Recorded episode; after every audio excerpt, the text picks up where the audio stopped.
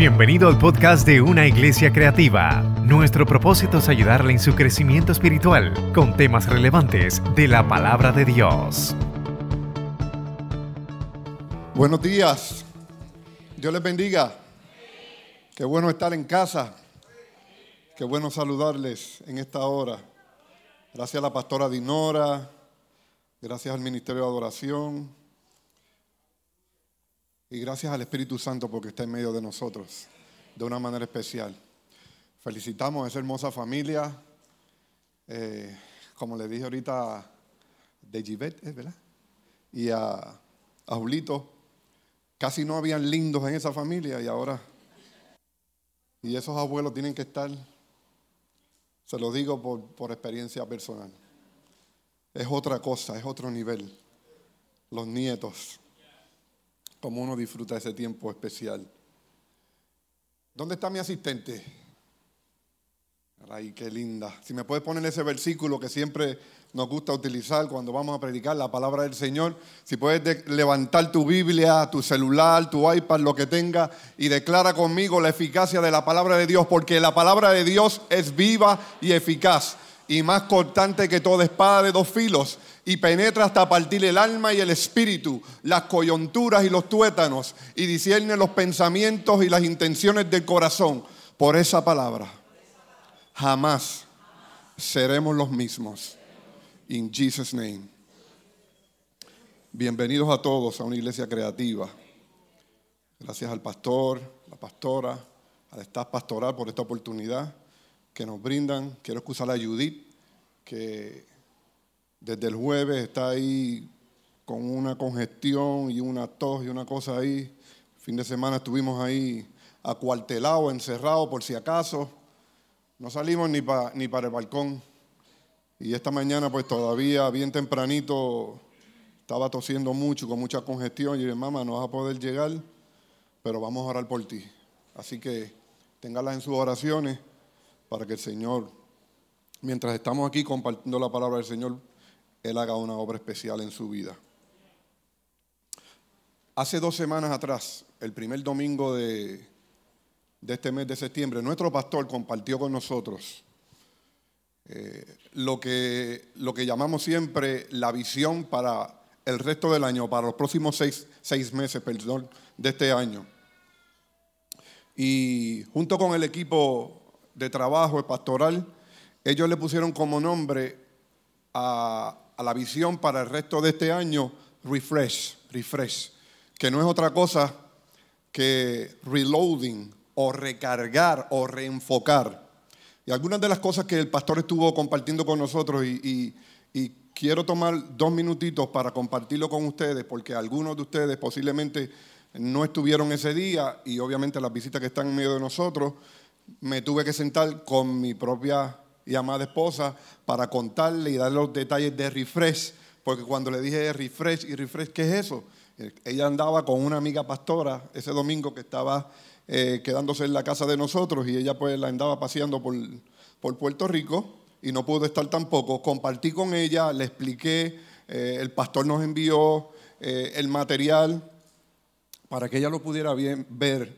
Pero básicamente lo que el pastor David compartió con nosotros fue como empoderarnos, como encaminarnos, como reenfocarnos. Refresh no es otra cosa que un, recargar, reenfocar la visión que Dios ha puesto en su corazón como pastor general y en el corazón de los líderes que compartieron también y trabajaron eh, para esta visión. Como dije hace un momento, refresh es lo mismo que reloading, reenfoque, ya obviamente a un nivel congresional o de la organización, la Iglesia Creativa, la Iglesia Manuel de Junco, eh, cómo podíamos fortalecer la visión y la misión para estos cuatro o cinco meses que nos quedan del año 2023. El pastor, no tenemos tiempo ahora, obviamente, de compartir todo lo que él trajo eh, y todo lo que él nos mostró, y tenemos toda esa información, los que estuvimos aquí, pero por encimita, rapidito, hay unos aspectos sobre el reloading, sobre el reenfoque que el pastor quiere que nosotros como congregación y como iglesia tengamos durante estos tres o cuatro meses que nos quedan del año 23, muy importante. eh, él mencionó fortalecer, para tener mejores resultados, fortalecer el ministerio de la niñez. Hay un currículo excelente para la niñez de esta iglesia, fortalecer el ministerio de los jóvenes, fortalecer el ministerio de los adultos y los adultos solteros, incluyendo ahí las familias también y los matrimonios. Eh, y entre otras cosas muy importantes que él mencionó, fortalecer el área de servicio. Recuerdo que el pastor enseñó una serie de cosas ahí en la pantalla de las diferentes necesidades que hay de servicio en la iglesia. El otro día, cuando compartía con Judy todo el material que, que David nos envió, le decía, mamá, esta es la página más importante de Refresh, la parte de servir. Así que ahí te la dejo, examínala, oriéntate y pasa por la oficina de recursos humanos para una entrevista cuando estés lista. Nunca me gusta utilizar, nunca me gusta utilizar la expresión, mira, todavía esto no va, pero ya. Nunca me gusta utilizar la expresión, esta es la mejor iglesia, o somos la mejor iglesia, o somos la única iglesia, porque eso puede sonar como, como exclusivista, ¿verdad? Como que nosotros acá y los que están allá, allá. No me gusta utilizar esa expresión, pero después de, de estar aquí el primer domingo de septiembre y ver todo lo que el staff pastoral y el equipo de trabajo y los pastores que trabajaron en esta, en esta visión, que esto no, es, no se da en vano, esto no se da de forma somera, esto no es para que aparezca algo ahí en las redes sociales o para que aparezca algo ahí en la pantalla o para que cuando nos pregunten, ¿cuál es la visión de tu iglesia? Pues mira, sí, esto, todas estas cosas te las voy a enviar ahora. No, no, no, no. Yo pienso que esto sale del corazón primeramente pastoral y luego los muchachos, y le digo muchachos aunque hay adultos también, los pastores o todo el equipo de trabajo que, tuvo a su haber hacerse cargo de, de, darle forma a esto, oraron, buscaron el rostro de Dios y el pastor pues lo pudo presentar de una manera que todos lo entendimos y que todos lo recibimos. Digo esto abundando en el, en el comentario que le estaba haciendo de que aunque no me gusta usar la palabra o la expresión somos la mejor iglesia, si usted está aquí en esta mañana y no pertenece a ninguna congregación, o no asiste a ninguna congregación, o no es miembro de ninguna iglesia, yo quiero recomendarle a usted, primero que nada, esta iglesia. Esta iglesia tiene una visión para la niñez, esta iglesia tiene una visión para los jóvenes, esta iglesia tiene una visión para la familia. Hay un currículo excelente los jueves y los domingos mientras nosotros estamos aquí adorando y en nuestras diferentes dinámicas de cada uno de los ministerios. Siempre hay una actividad en la parte de atrás para nuestros niños en adición al nursery. Así que las visitas, los amigos que están aquí, que, que nos complacen con su presencia en esta hora, yo le invito a que haga de esta su iglesia, no se va a arrepentir y va a encontrar aquí eh, actividad material y edificación para sus hijos, para su esposo, para su esposa, para toda la familia. Esta es la iglesia de Dios, pero también es la iglesia de la familia. Y si usted no cree que eso es así, pregúntele a Malí López Ortiz, que todavía después de ocho años de casado ya, después de ocho años de casado, todavía no se le ha quitado el coraje con Brian por llevársela de aquí.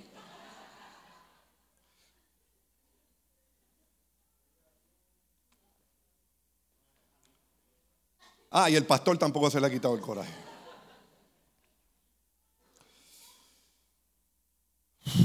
Como dice la pastora Dinora, a lo que vinimos. Me gustaría comenzar esta reflexión o este pensamiento que voy a compartir con ustedes en los próximos minutos haciéndoles una pregunta. Y, y voy a llevar utilizando como introducción esta pregunta, obviamente, al tema que sigue de la visión y de refresh, pero ya no en el aspecto ya congregacional, en el aspecto organizacional o de organización o colectivo, porque ya eso el pastor lo hizo el primer domingo, ¿verdad? Quiero llevar este tema de refresh un poquito más personal, un poquito más íntimo, un poquito individual hacia cada uno de nosotros. Y partiendo de esa misma línea de pensamiento, yo quisiera preguntarles a ustedes, a mí me pasó recientemente, los últimos meses, apenas eh, comenzando el año, los pastores estaban eh, de sabática, Judy y yo estábamos aquí, llegamos acá o regresamos acá yo les pregunto a ustedes, ¿alguna vez, alguna vez en su vida, ustedes se han sentido como detenidos, como, como estancados, como suspendidos en la vida, como que, Señor, Dios mío, no sé qué hacer con esta situación matrimonial. No sé qué hacer con mis finanzas. Oro, hago planes, trabajo y no pasa nada. No sé qué más puedo hacer con mi matrimonio. Hemos buscado consejería, hemos orado, hemos buscado profesionales de la salud mental. No pasa nada. Este hijo y esta hija que tengo, estoy orando por él, lo tengo en tus manos, pero como que veo que la cosa no cambia, como que veo que, no hay progreso. Señor, mi sueño de tener un novio, de tener una novia, de casarme, de tener una casa, de formar un hogar, de comprarme un carro para poder ir al trabajo, para poder ir a la universidad, para poder ir a la iglesia. ¿Cuántos creen que el carro sirve también para ir para la iglesia? Todos los que dijeron amén cayeron en la trampa de papá Dios. Posiblemente, al igual que yo, al igual que yo, muchos de los que estamos aquí nos hemos sentido así, que oramos, que buscamos, que trabajamos, que luchamos, que nos esforzamos, pero las cosas no cambian. No fluye más dinero, siguen los mismos problemas en la familia, siguen los mismos problemas con los hijos. Es como si viviéramos un periodo en nuestra vida de total estancamiento. Nada se mueve. Usted ha visto una vez, no yo no sé usted, pero cuando a mí me pasa, usted, cuando usted ha estado en su computadora o en su teléfono, el aparato móvil, o cuando usted ha estado eh, tratando de ver Netflix o una de estas plataformas que todo ahora es a través del internet, ya casi no hay televisión, y de momento eso se queda. Entonces los que son ignorantes como yo de la tecnología, pues lo primero que hacen es, negra. El, nieto cuando está con nosotros, cuando estaba acá en Puerto Rico, cuando vivía acá, él me escuchaba a mí decir negra y él por allá decía negra. Ya él sabía que Abu tiene un problema con, alguno con algo de la tecnología.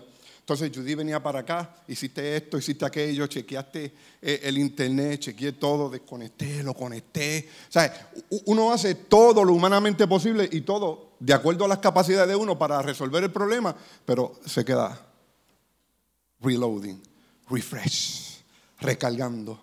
Y así pareciera que la vida de nosotros muchas veces se queda como suspendida en reloading, refresh, recargando. Entonces nosotros estamos, Señor, sácame del, reloading, sácame del refresh, complétalo. Yo necesito que tú completes, que me complete, que me recargue completamente para yo poder salir de esta situación a la cual estoy atravesando con mi familia, con mis hijos, en el trabajo, en el negocio, con mis planes, con mis sueños. Y yo me encontraba así, yo me encontraba así en los últimos los primeros meses, los últimos meses del año pasado y los primeros meses de este año, yo me encontraba que yo oraba, que tenía un montón de sueños, que tenía un montón de planes, que tenía un montón de proyectos, pero todo se había quedado como, como reloading. Y cuando la cosita esa, la ruedita esa, la flechita, se trancó más y más, no solamente en mi mente, en mi espíritu, en mi corazón, fue cuando me llevaron al nieto para Estados Unidos. Ahí, sí, que, ahí sí que yo me quedé, mire, no, no, encontraba cómo salir, no encontraba qué hacer. Y yo, yo decía, Señor, como decía el pastor durante la presentación de refresh, de reenfoque, de la nueva visión para este resto de año, la pandemia lo cambió todo.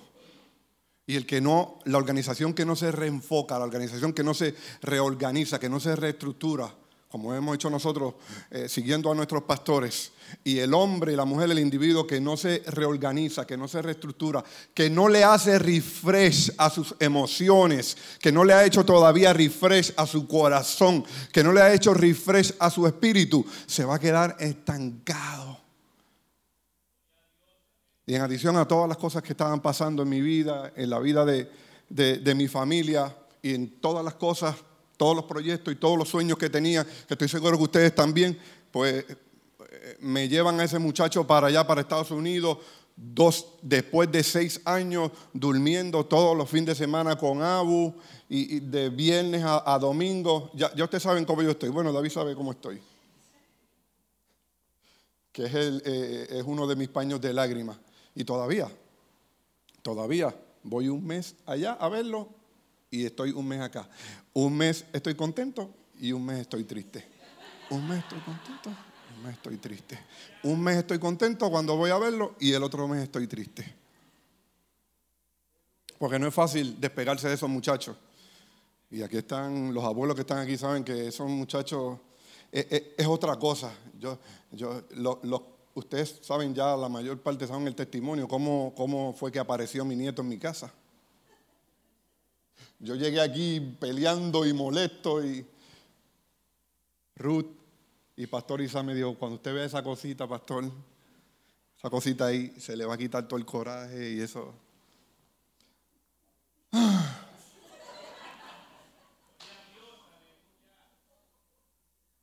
Y claro que sí, que la gente le dice a uno, no, ya mismo se ponen grandes y se olvidan y se casan y se enamoran. Pero lo que se ponen grandes yo quiero disfrutármelo, yo quiero apretármelo, yo quiero comérmelo, yo quiero jugar pelota con él, yo quiero tirarme en la piscina con él, yo quiero tener todo el tiempo posible antes que, antes que cumpla 16 o 17 años y aparezca una nena y le dé un besito o le ponga la mano en el mulito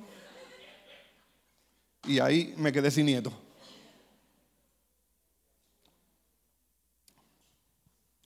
¿Cuántos de los que están aquí en esta mañana se han sentido como yo?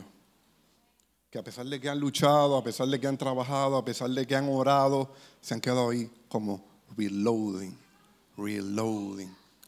No pasa nada. Y le pido a Dios y le oro a Dios y busco consejería y busco ayuda y, y trato de hacer las cosas bien y la mayor veces las estoy haciendo bien. Estoy hablando en términos generales, las estamos haciendo bien, pero nos quedamos ahí como en suspenso como en reloading. Si tú estás así como yo estaba en los últimos meses y las últimas semanas de mi vida, posiblemente, al igual que la iglesia, recibió un reloading, una recarga, un refresh de la visión pastoral para lo que resta de este año, tú en esta mañana necesitas también un refresh, un reloading que agudice tus sentidos para que tú puedas escuchar la voz de Dios y Él pueda darte dirección en todas esas cosas que tú estás pidiendo, todos tus sueños, todos tus anhelos, todas tus, situaciones que tú estás atravesando, aún en medio de la enfermedad, aún en medio de tu crisis económica, no importa por lo que tú estás pasando, yo quiero decirte que ese periodo de reloading, ese periodo atrasado, estancado de refresh, de recarga, no es otra cosa que Dios está permitiendo para que tú y yo nos acerquemos un poquito más a Él, para que tú y yo tengamos un poquito más de comunión con Él, para que lo conozcamos mejor. Porque ¿qué pasa cuando damos refresh? viendo la película, utilizando la computadora o el teléfono o cualquier aparato electrónico y rápido recarga. No nos preocupamos, no le prestamos atención, no le prestamos el cuidado, nos creemos que ya somos unos expertos en la tecnología de refresh, el reloading. Y Dios dice, quiero darte refresh en esta mañana, quiero recargarte, quiero cargar tus baterías, pero primero quiero que te acerques, primero quiero que tengas comunión conmigo, primero quiero que aprendas a conocerme y que tengamos, que descanses en mí, que tengas un poquito de intimidad. Y en, Primera de Reyes, capítulo 19, hablando del tema refresh, para escuchar su voz.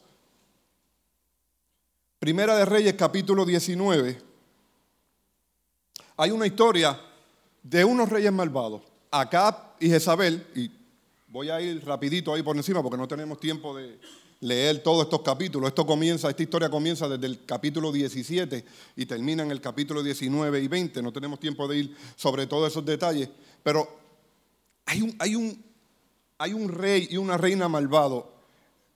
El tipo era malo. Acab era un individuo bien malo, era un rey que había desobedecido los preceptos de Dios, que había desobedecido la voluntad de Dios, que había entregado todo el pueblo a la adoración de los dioses paganos, de los dioses de Baal, pero si malo era Acab, más malo era Jezabel su esposa. Esa sí que se las traía, esa sí que era brava de verdad. El capítulo 19 en el verso 1 dice, Acab dio a Jezabel la noticia de todo lo que Elías había hecho, de cómo había matado a espada a todos los profetas. Un poquito de background, un poquito de contexto histórico. Elías, uno de los profetas del Antiguo Testamento, aunque no hay un libro de Elías, como lo hay de primera y segunda de Samuel, como Jeremías, como Zacarías, como Daniel, como otros profetas, Elías no escribió un libro. No hay libro del profeta Elías, solamente apenas estos cinco o seis capítulos, del verso 16 hasta el verso 19, hasta el capítulo, perdón, 20, 19 y 20. No hay un libro de Elías, pero en esos cinco o seis capítulos nosotros vemos cómo Dios utilizó a este hombre de una manera poderosa, de una manera sobrenatural. Resucitó muertos, Dios le, trajo provisión eh, eh, estando en el desierto, lo alimentó por los cuervos, le trajo provisión a una mujer que se estaba muriendo de hambre, a una viuda con su hijo. Eh, oró para que cayera fuego del cielo y destruyera, y aquí donde llegamos a este capítulo 19, destruyera los profetas de Baal y acabara con el reinado de esta mujer y de este hombre perfecto, acá y Jezabel. Luego de todas estas cosas y luego de todas estas maravillas y, cosas sobrenaturales a través de las cuales Dios utilizó a Elías. Jezabel, la esposa de Acab, recibió la noticia de lo que Elías había, había hecho a todos sus profetas. Entonces envió Jezabel un mensajero a Elías, el versículo 2, para decirle, así me hagan los dioses sobre mí y peor los castigos si mañana a estas horas no he puesto tu persona en otras palabras, si mañana yo no te tumbo la cabeza como tú le tumbaste la cabeza a los 850 profetas de Baal, si yo no te hago eso a ti mañana, que los dioses me hagan eso a mí. ¿Qué pasó con Elías? Luego de esa gran victoria, luego de, todos esos milagros que vemos en los capítulos 16, 17 y 18, todas esas cosas poderosas que Dios había hecho a través de este hombre, Elías, dice el versículo 3, viendo Elías el peligro, se levantó y se fue para salvar su vida. Al llegar a Beceba, que está en Judá, dejó allí su criado. Luego de caminar un día por el desierto, fue a sentarse debajo del enebro. Entonces, ¿qué dijo? Deseó su muerte. Y dijo, basta ya Jehová, quítame la vida, porque no soy mejor que mis padres. En su momento pic, en su mejor momento, cuando Dios más lo estaba utilizando, cuando mejor estaban saliendo las cosas en el pueblo de Israel, cuando la demostración del poder de Dios se estaba dando en todas las áreas, milagros sobrenaturales de provisión, milagros sobrenaturales de declarar la palabra de Dios. En una ocasión, Elías le dijo a Acab, no va a llover aquí hasta que yo no vuelva a decirlo. Pasaron tres años y cuando Elías se presentó de nuevo ante el rey, tres años después dijo, ahora va a llover y llovió en su mejor momento, en su mejor temporada, en su mejor tiempo, este hombre, este profeta, se enfrenta a una situación adversa, a una situación de crisis, y ante el peligro sale corriendo y se mete en el desierto. Se sienta debajo de un enebro y dice, Señor, quítame la vida porque no soy mejor que mis padres. ¿Cuántos de los que están aquí en esta mañana en alguna ocasión se han sentido tan cargados, tan abrumados, tan desesperados, han sentido tanto miedo, se han sentido tan afligidos que hasta las ganas de vivir se le han quitado? Quítame la vida no puedo seguir más con esto. ¿Cuántas veces nosotros le hemos dicho a Dios, no puedo más con esta lucha, no puedo más con esta carga, no puedo más con esta enfermedad, no puedo más con esta crisis?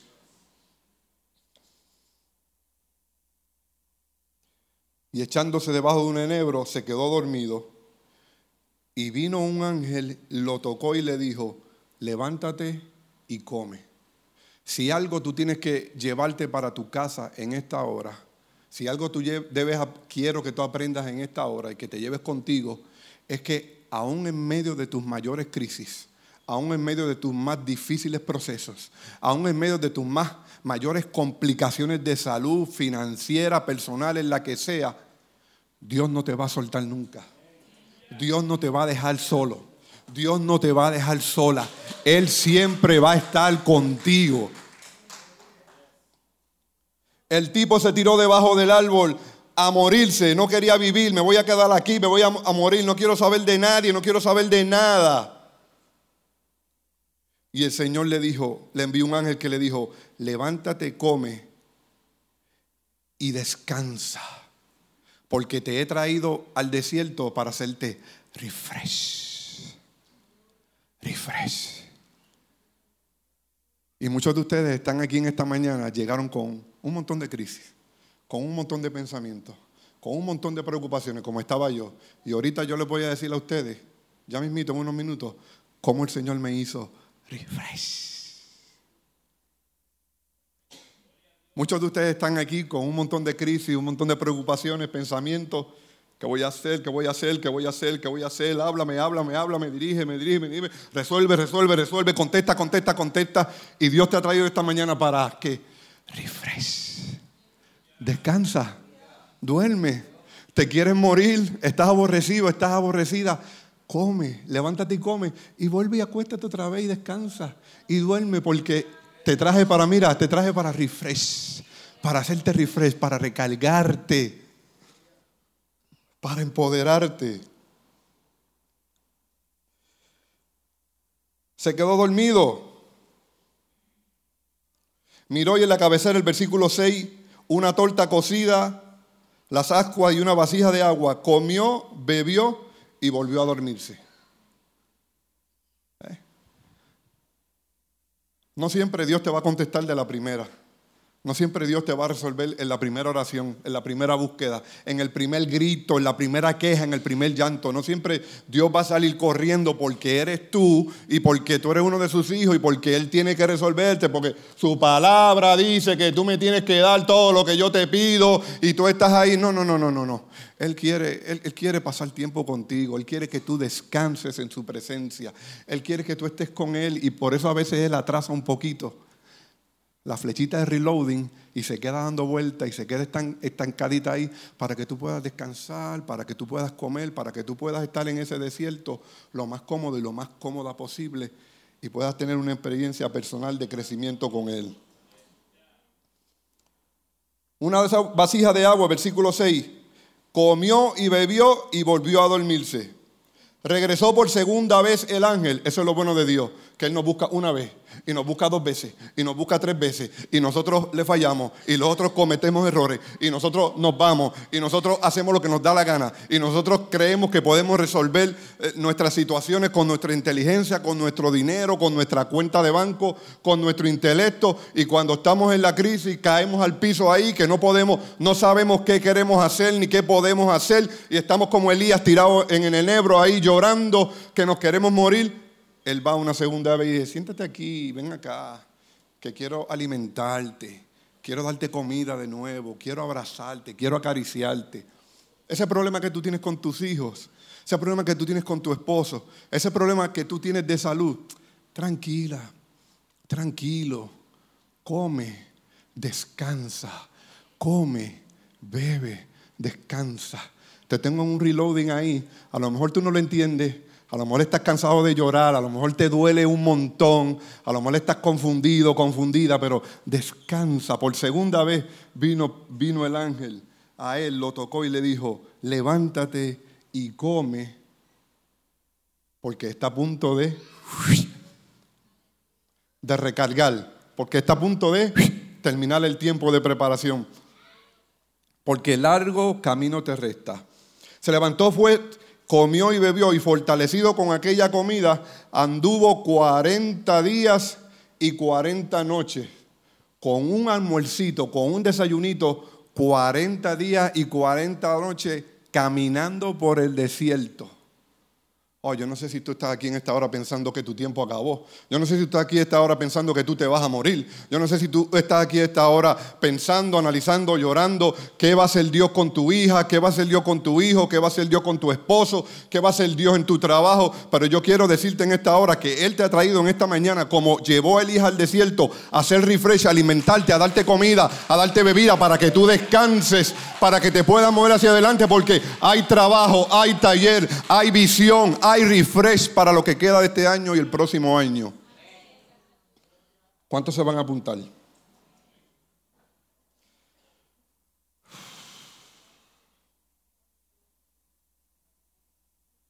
Se levantó, comió y fortalecido con aquella comida, anduvo 40 días y 40 noches hasta Oreb, el monte de Dios. Allí se metió en una cueva donde pasó la noche llegó a él palabra de Jehová, el cual le dijo, ¿qué haces aquí, Elías? El verso 10, él respondió, ¿dónde está Helio? Que le dije que no se me fuera, que esto era... Vente, que ya esto está...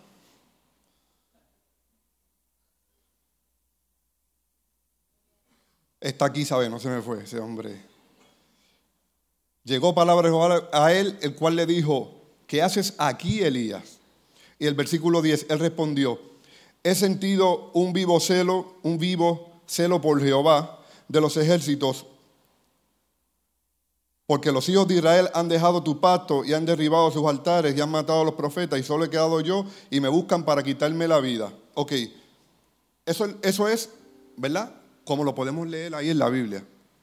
Eh, eh, después del hombre dormir, descansar, ser alimentado por Dios, el ángel del Señor visitarlo en dos ocasiones, come, descansa, mira, muévete, que el largo camino te resta, refresh, refresh, camina, empodérate otra vez, recarga. Después de hacer todo eso, mire la respuesta de Elías en el, en el versículo 10.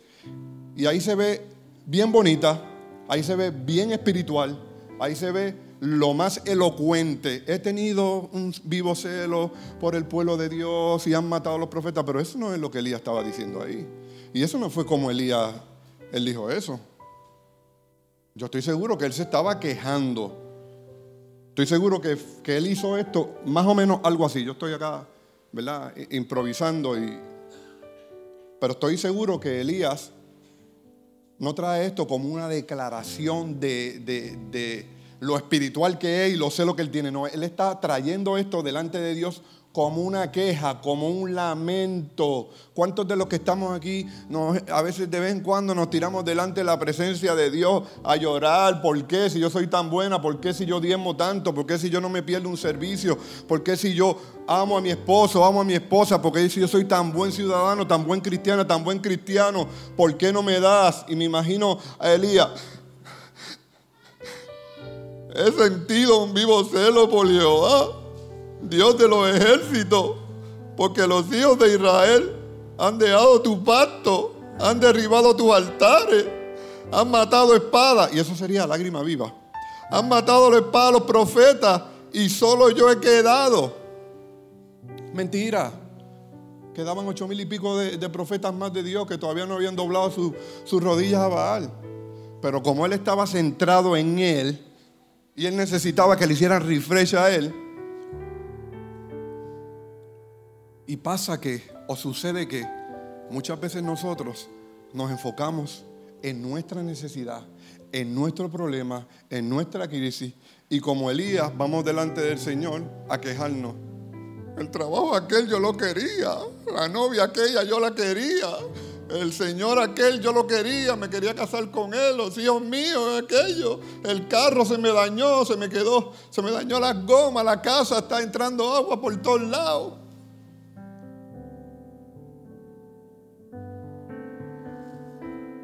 ¿Cuántos se han quejado alguna vez delante de la presencia de Dios? Claro que nos hemos quejado. Y claro que hemos mirado para arriba, ¿qué pasa? ¿Hasta cuándo me voy a quedar aquí? reloading, ¿cuándo vas a soltar la rueda esta?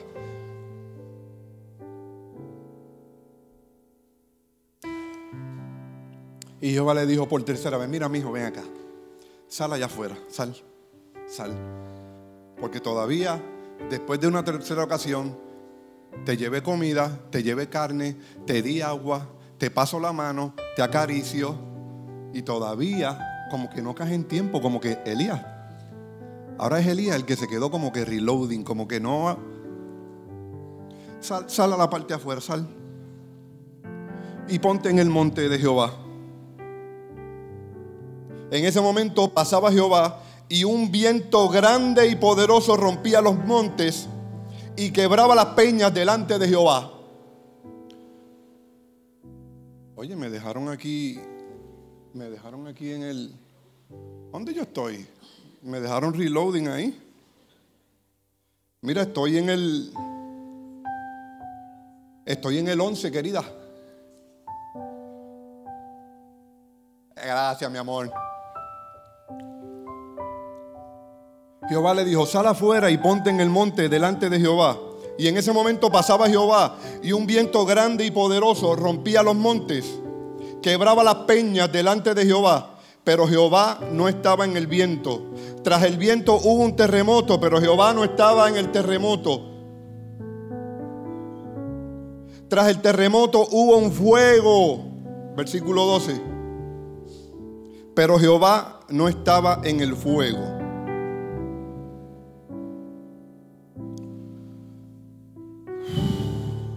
Viento, terremoto, fuego.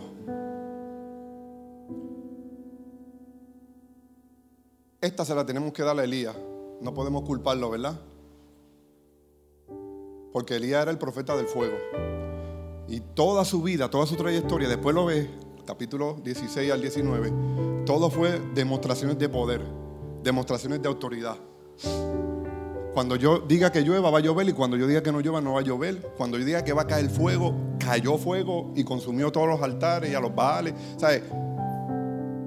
Dios, Dios tenía que impresionar a Elías con algo más que fuego, terremotos y huracanes. ¿La? Fuego, terremoto y huracanes. El viento es un huracán que pasó por ahí, posiblemente. Pero lo que Elías no sabía es que Dios le tenía una sorpresita preparada, porque esta vez no iba a haber fuego, esta vez no iba a haber viento, esta vez no iba a haber huracanes ni terremotos, esta vez iba a ser a la manera de Dios. Oh, y cuando tú entiendas que la manera de Dios es la mejor, que la manera de Dios es más correcta. Tú le estás pidiendo fuego, huracán, terremoto, viento para tu familia, para tus hijos, para tus finanzas, para tus sueños. Tú estás pidiendo que Dios se manifieste de una manera poderosa, sobrenatural, como lo ha hecho en otras ocasiones, pero en esta ocasión Dios quiere intimidad contigo, Dios quiere relación, Dios quiere que te acerque para Él hacerte refresh. Y lamentablemente para Elías en esta ocasión, ni fuego, ni viento, ni terremoto. Y qué bueno cuando Dios lo hace a su manera y no a mi manera. Qué lindo es cuando Dios lo hace a su manera y no a tu manera. Porque a tu manera posiblemente no va a durar. A tu manera posiblemente va a ser algo temporero. A tu manera ese reloading se va a acabar rápido y vas a seguir viviendo la vida que siempre has vivido, pero cuando estás un tiempito en ese refresh, con Él en el desierto, en ese refresh, con Él en la cueva, alimentándote, alimentándote, a lo mejor no va a venir en forma de fuego, no va a venir en forma de terremoto, no va a venir en forma de, de viento, pero cuando llegue esa manifestación de Dios, tú habrás crecido como nunca antes, tú te habrás fortalecido, tú habrás sido empoderado y empoderada. Y entonces habrá valido la pena ese tiempo de refresh en tu vida porque tú sales de esa crisis, sales de esa enfermedad, sales de ese problema financiero, sales de ese problema familiar con una fe más poderosa, con una fe más gigante, con una fe más hermosa, creyendo que no siempre tiene que haber un terremoto, un huracán o un fuego para que Dios se manifieste en tu vida y cumpla el propósito que Él tiene contigo.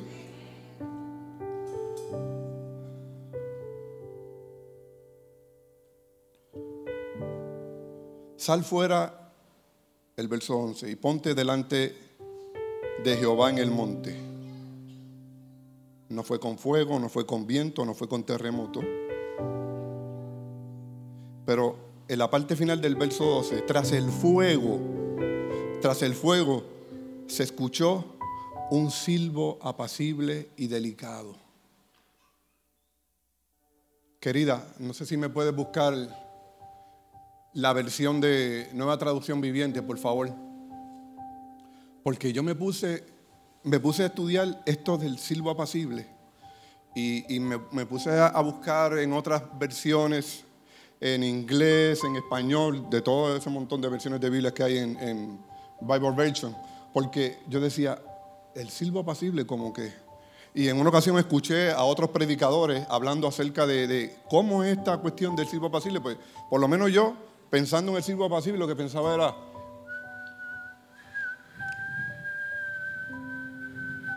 Eso es un silbo apacible, ¿verdad? Un vientito. Y yo dije, bueno, pues... Pero yo decía, tiene que haber algo más aquí con esto del silbo apacible, después de esta demostración y después de lo que Dios quería hacer con este hombre.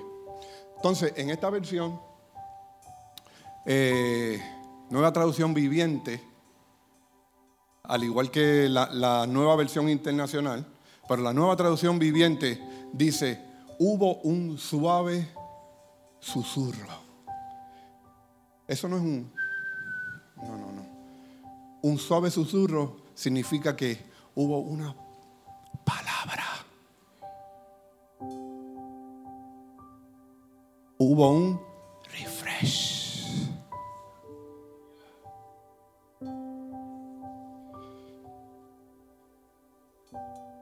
Y me imagino, me imagino a Dios pasando otra vez al lado de Elías. La palabra refresh está en la Biblia, pero está en el corazón del pastor, en el corazón de esta iglesia. Me imagino Dios parándose al lado de Elías. Y lo único que le dijo fue esto. Refresh. Recibe.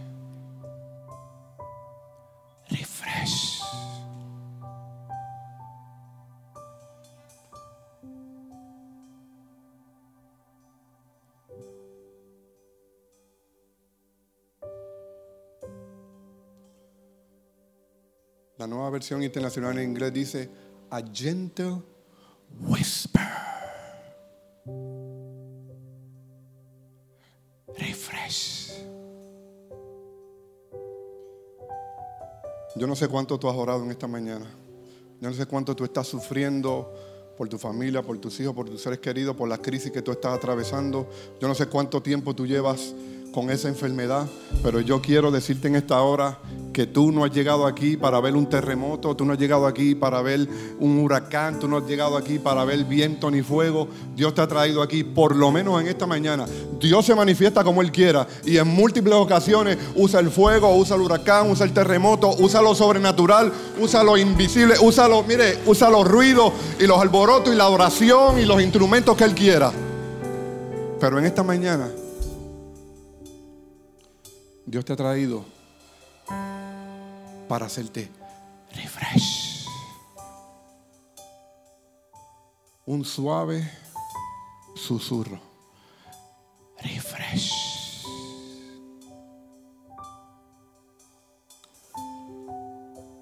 ¿Por qué? La pregunta que nos tenemos que hacer para terminar es por qué Dios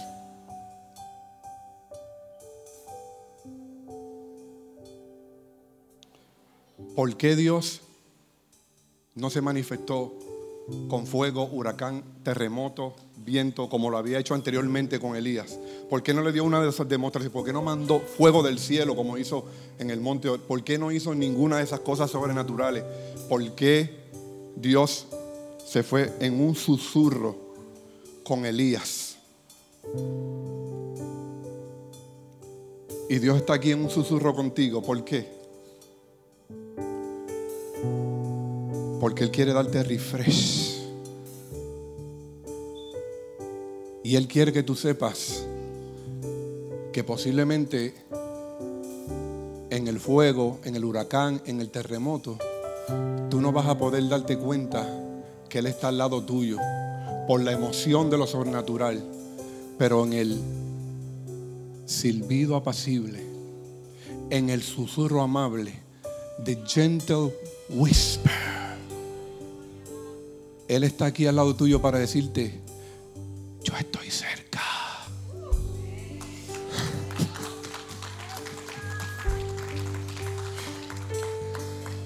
Yo estoy contigo. Yo estoy a tu lado. Y me estás pidiendo, me estás pidiendo fuego, huracán, terremoto para tus hijos. Pero yo voy a enviar refresh. Los voy a rescatar. Y los voy a alcanzar. Y donde quiera que estén, yo les voy a dar refresh. Y van a escuchar mi voz. Porque yo estoy cerca de ellos. Yo estoy al lado de ellos. Yo estoy al lado tuyo.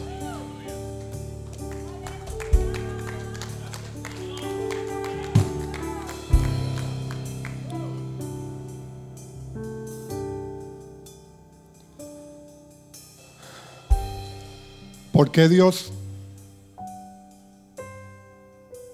algunas veces quiere hablarnos con el susurro? Quiere hablarnos bajito. Porque a través del susurro, tú y yo podemos entender que Él está cerca.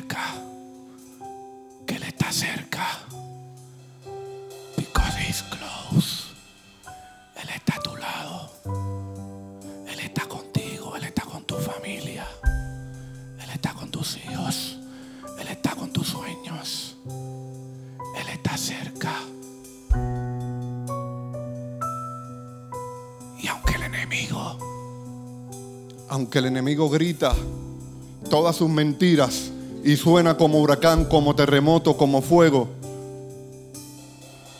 Dios está aquí en esta mañana para decirte, yo estoy cerca.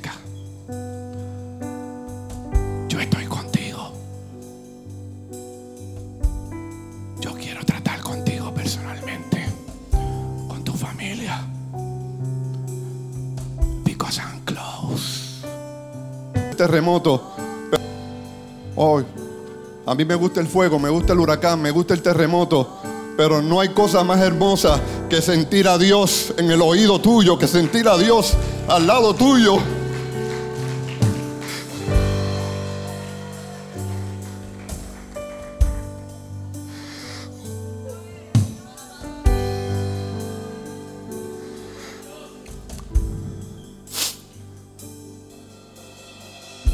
Porque para Él poder susurrarte, para Él poder susurrarte, Él tiene que estar cerca. Tiene que estar cerca. Tiene que estar cerca.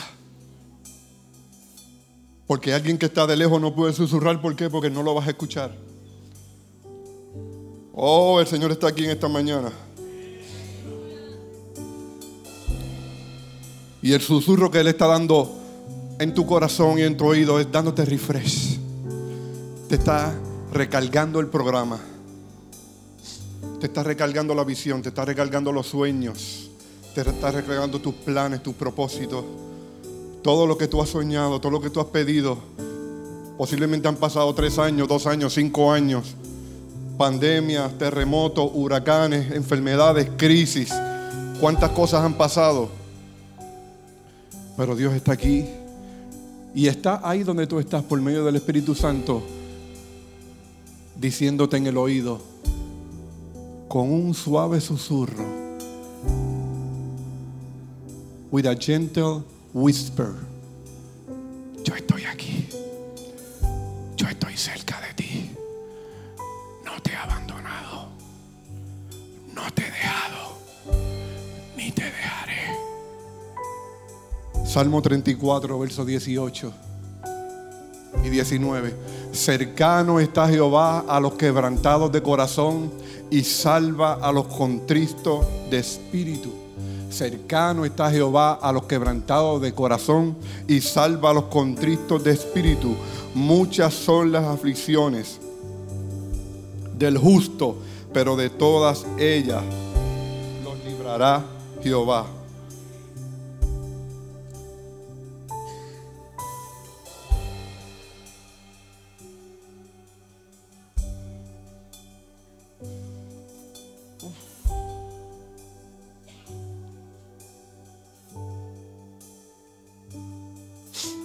Número uno, nunca venga a predicar si es muy llorón, sin pañuelo.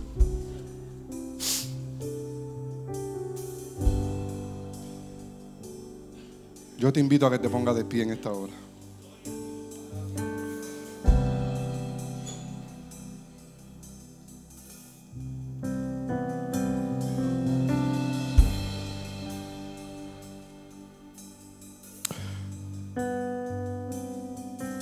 ¿Se acuerdan que les dije al principio, al igual que muchos de ustedes,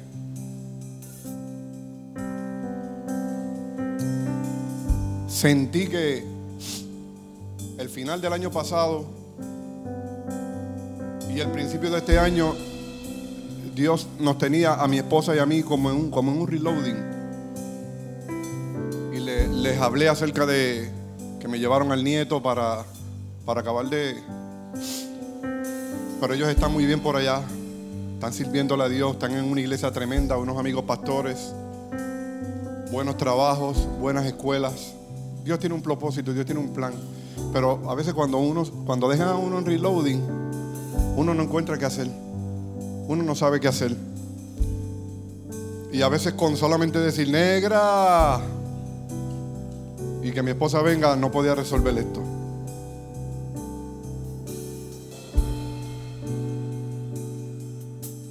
Y en enero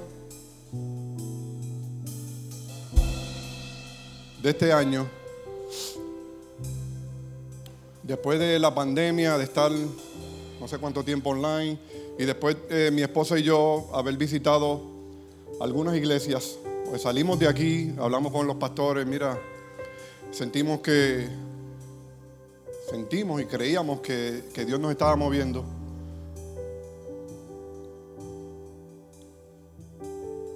¿Puedo confesarles algo?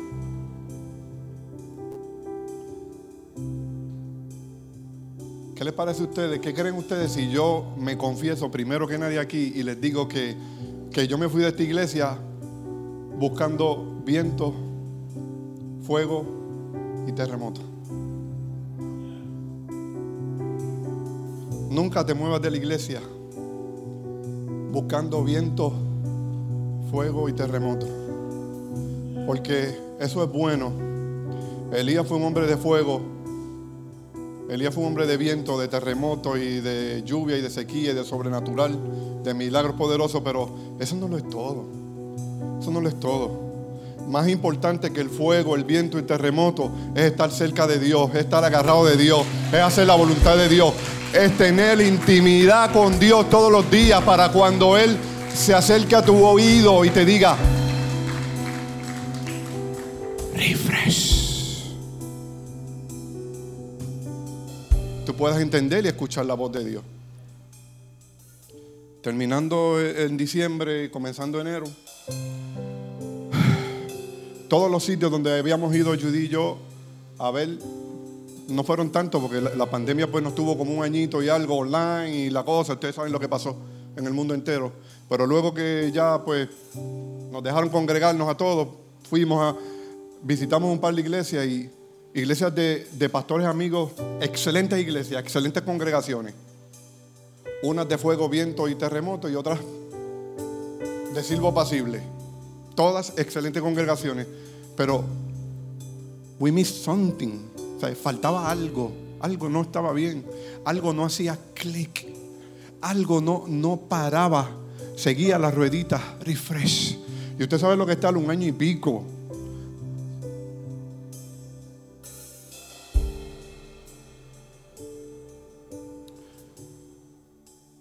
Y a Judy, no, no sé qué hacer, mamá, no sé qué puedo hacer. Empezamos a orar y orar y orar y como Elías, Señor, háblame, háblame, háblame, háblame, háblame. Nada, no venía ninguna palabra, nada. Y un día Judy me dice, ¿quieres ir a Juncos? Ella no sabía que yo estaba orando. Señor, no es que no hay otra, no hay fuego, no hay huracán, no hay terremoto, pues tiene que haber. Yo estaba orando. Pues vamos, llegamos aquí en enero, los pastores, enero, febrero, por ahí, los pastores, nosotros entrando por ahí y ellos saliendo por ahí de, de sabática. No los vamos a llamar, no los vamos a molestar. Que disfruten su sabática, que descansen, que hagan refresh, para que vengan y nos hagan refresh a nosotros.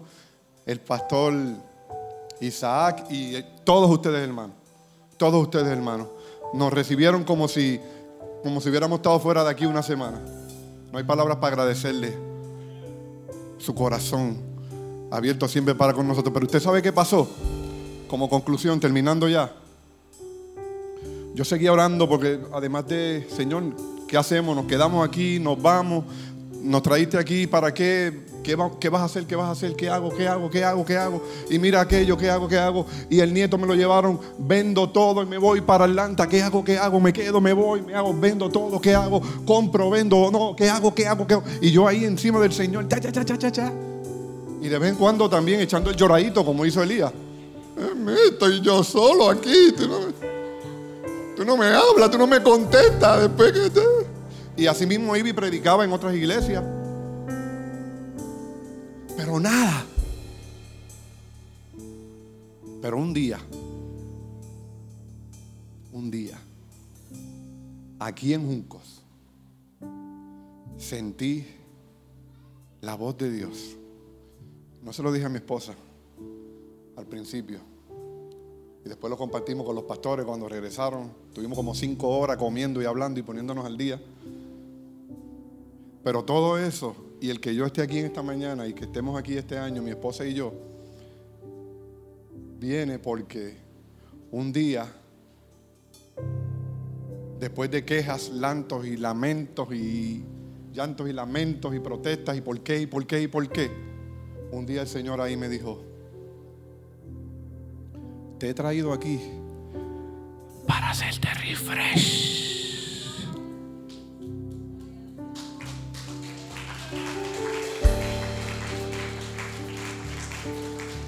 Y con todo y eso yo, pero Señor, esto, aquello, lo otro. No, no, no, no.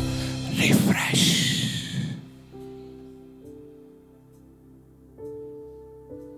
Me dijo dos cosas, Señor, por medio de su Espíritu Santo en mi corazón. Aquí, dos cosas. Vuelve a tu casa. Ya estoy aquí. Y número dos me dijo, ora y ayuna más.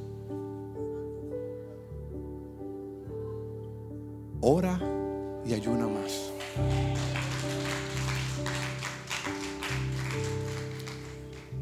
Yo no sé cómo tú llegaste aquí en esta hora. Yo no sé cuántos de ustedes quieren pasar aquí al frente conmigo para que Dios les haga refresh también, para que Dios le abre a su corazón, le abre en su oído y usted pueda sentir que en medio de tu crisis, en medio de tu prueba, en medio de tu angustia, en medio de tu aflicción, en medio de tu enfermedad, Él está junto a ti, Él está cerca de ti. ¿Por qué Él no te grita? ¿Por qué Él no trae huracán, terremoto o, fuego a tu vida?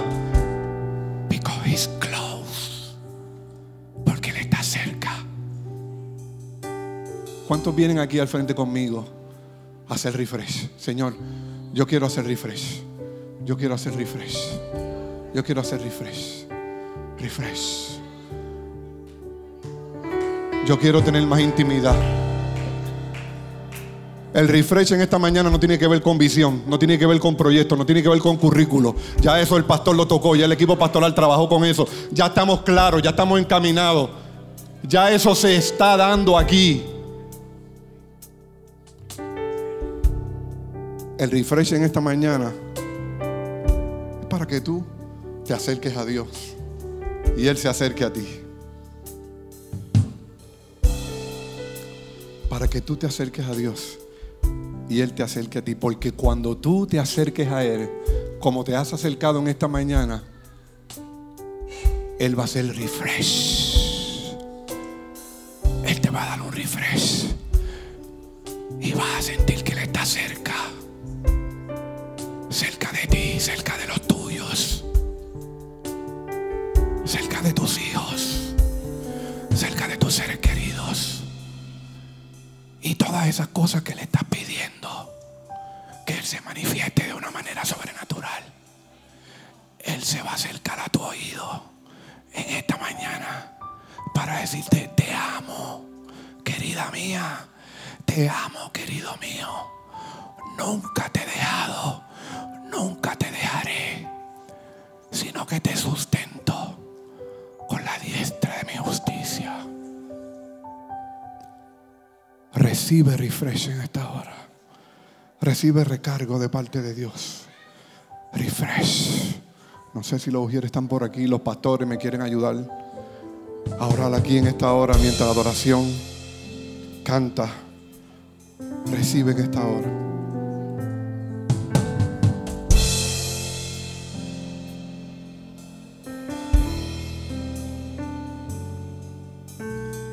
¿Qué soy yo para que me visites y te acuerdes de mí, Señor Jesús? ¿Qué te movió a perdonarme?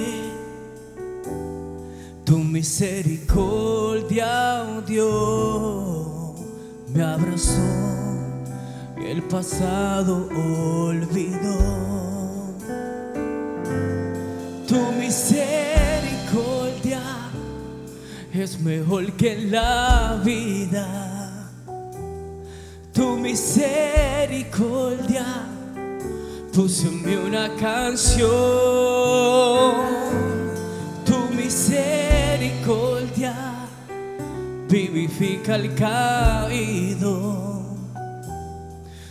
Misericordia, oh Dios, me alcanzó y mi vida coronó.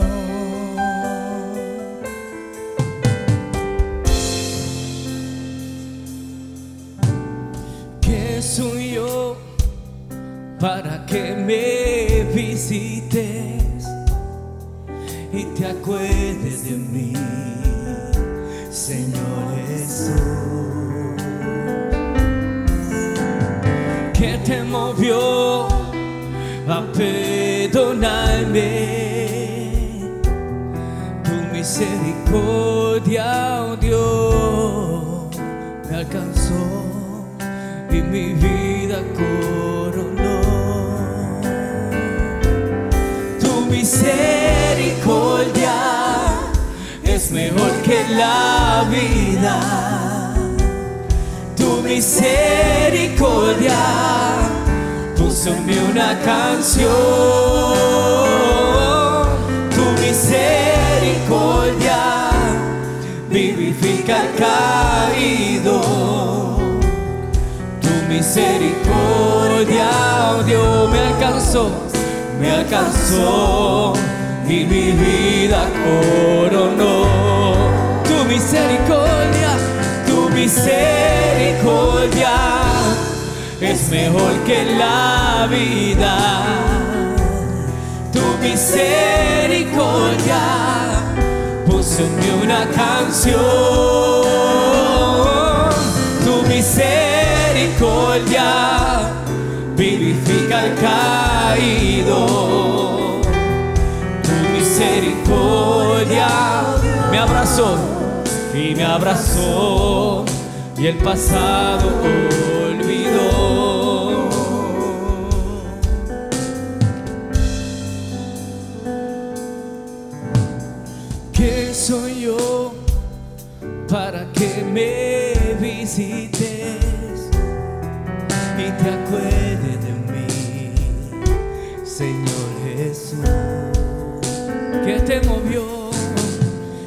Te movió a perdonarme? Tu misericordia, Dios, me abrazó y el pasado olvidó. Tu misericordia, tu misericordia es mejor que la vida. Tu misericordia en mí una canción. Tu misericordia vivifica al caído tu misericordia, oh Dios, me alcanzó y me alcanzó y mi vida coronó. Tu misericordia mejor que la vida. Tu misericordia puso una canción. Tu misericordia vivifica al caído. Tu misericordia, oh Dios, me abrazó y me abrazó y el pasado olvidó. Misericordia, tu misericordia es mejor que la vida. Tu misericordia puso en mí una canción. Tu misericordia vivifica al caído. Tu misericordia, oh Dios, me alcanzó, me alcanzó y mi vida coronó.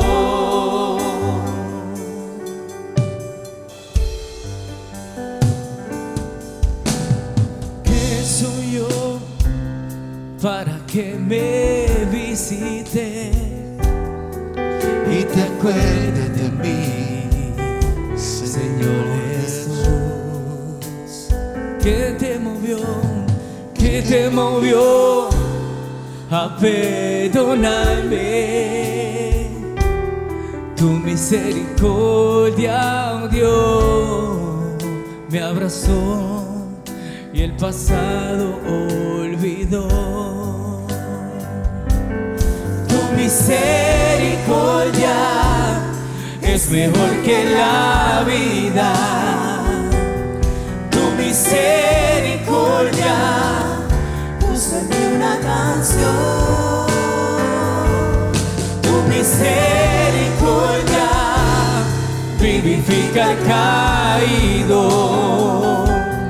Tu misericordia, oh Dios, me alcanzó, me alcanzó y mi vida coronó.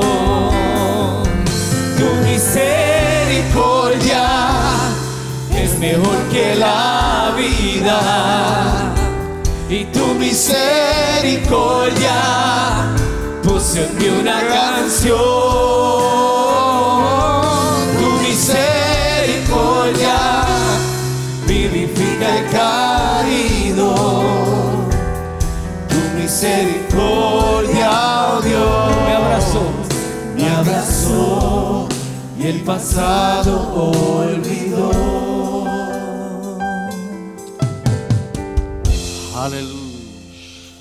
Señor, te damos gracias por tu palabra tan poderosa, tan refrescante, mi Dios, que hemos recibido de parte tuya para este día.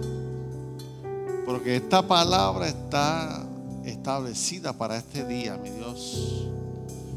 Te presento a la pastora Judith, mi Dios, en su hogar, quebrantada de salud. Enviamos la palabra de sanidad sobre ella. Bendice la vida del pastor Carlos David y ayúdalo a no llorar tanto por Mateo. En el nombre de Jesús. Amén. Fuerte aplauso a Dios por la vida del pastor Carlos David. Gracias por escuchar nuestro podcast. Para conectarse con nosotros, siga nuestra página web, unaiglesiacreativa.com o en Facebook, Una Iglesia Creativa, donde hay un lugar para cada miembro de su familia.